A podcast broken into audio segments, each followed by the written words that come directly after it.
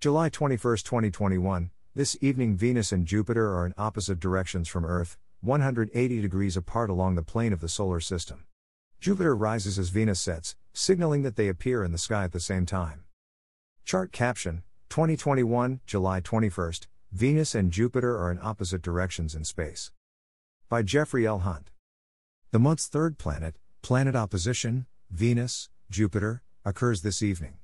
The chart above shows that Venus and Jupiter are in opposite directions from Earth. They are separated by 180 degrees on the planet of the solar system, known as the ecliptic.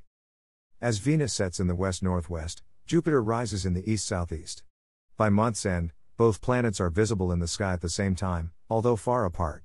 Jupiter joins Saturn with Venus during the early evening hours. Saturn is nearing its opposition with the Sun on August 2, followed by Jupiter 17 days later.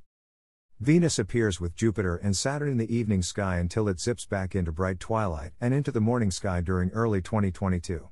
Each evening, Jupiter and Saturn appear higher in the southeastern sky before sunrise. Later in the year, the giant planet duo starts the evening in the southern sky. As fall leans toward winter, they are in the southwest. As the seasons progress this year, Venus appears farther south and higher in the sky after sunset. By year's end, it is in the southwest during evening twilight. Saturn is only 20 degrees to the upper left of the brilliant planet. Begin looking for Venus, Saturn, and Jupiter at the same time.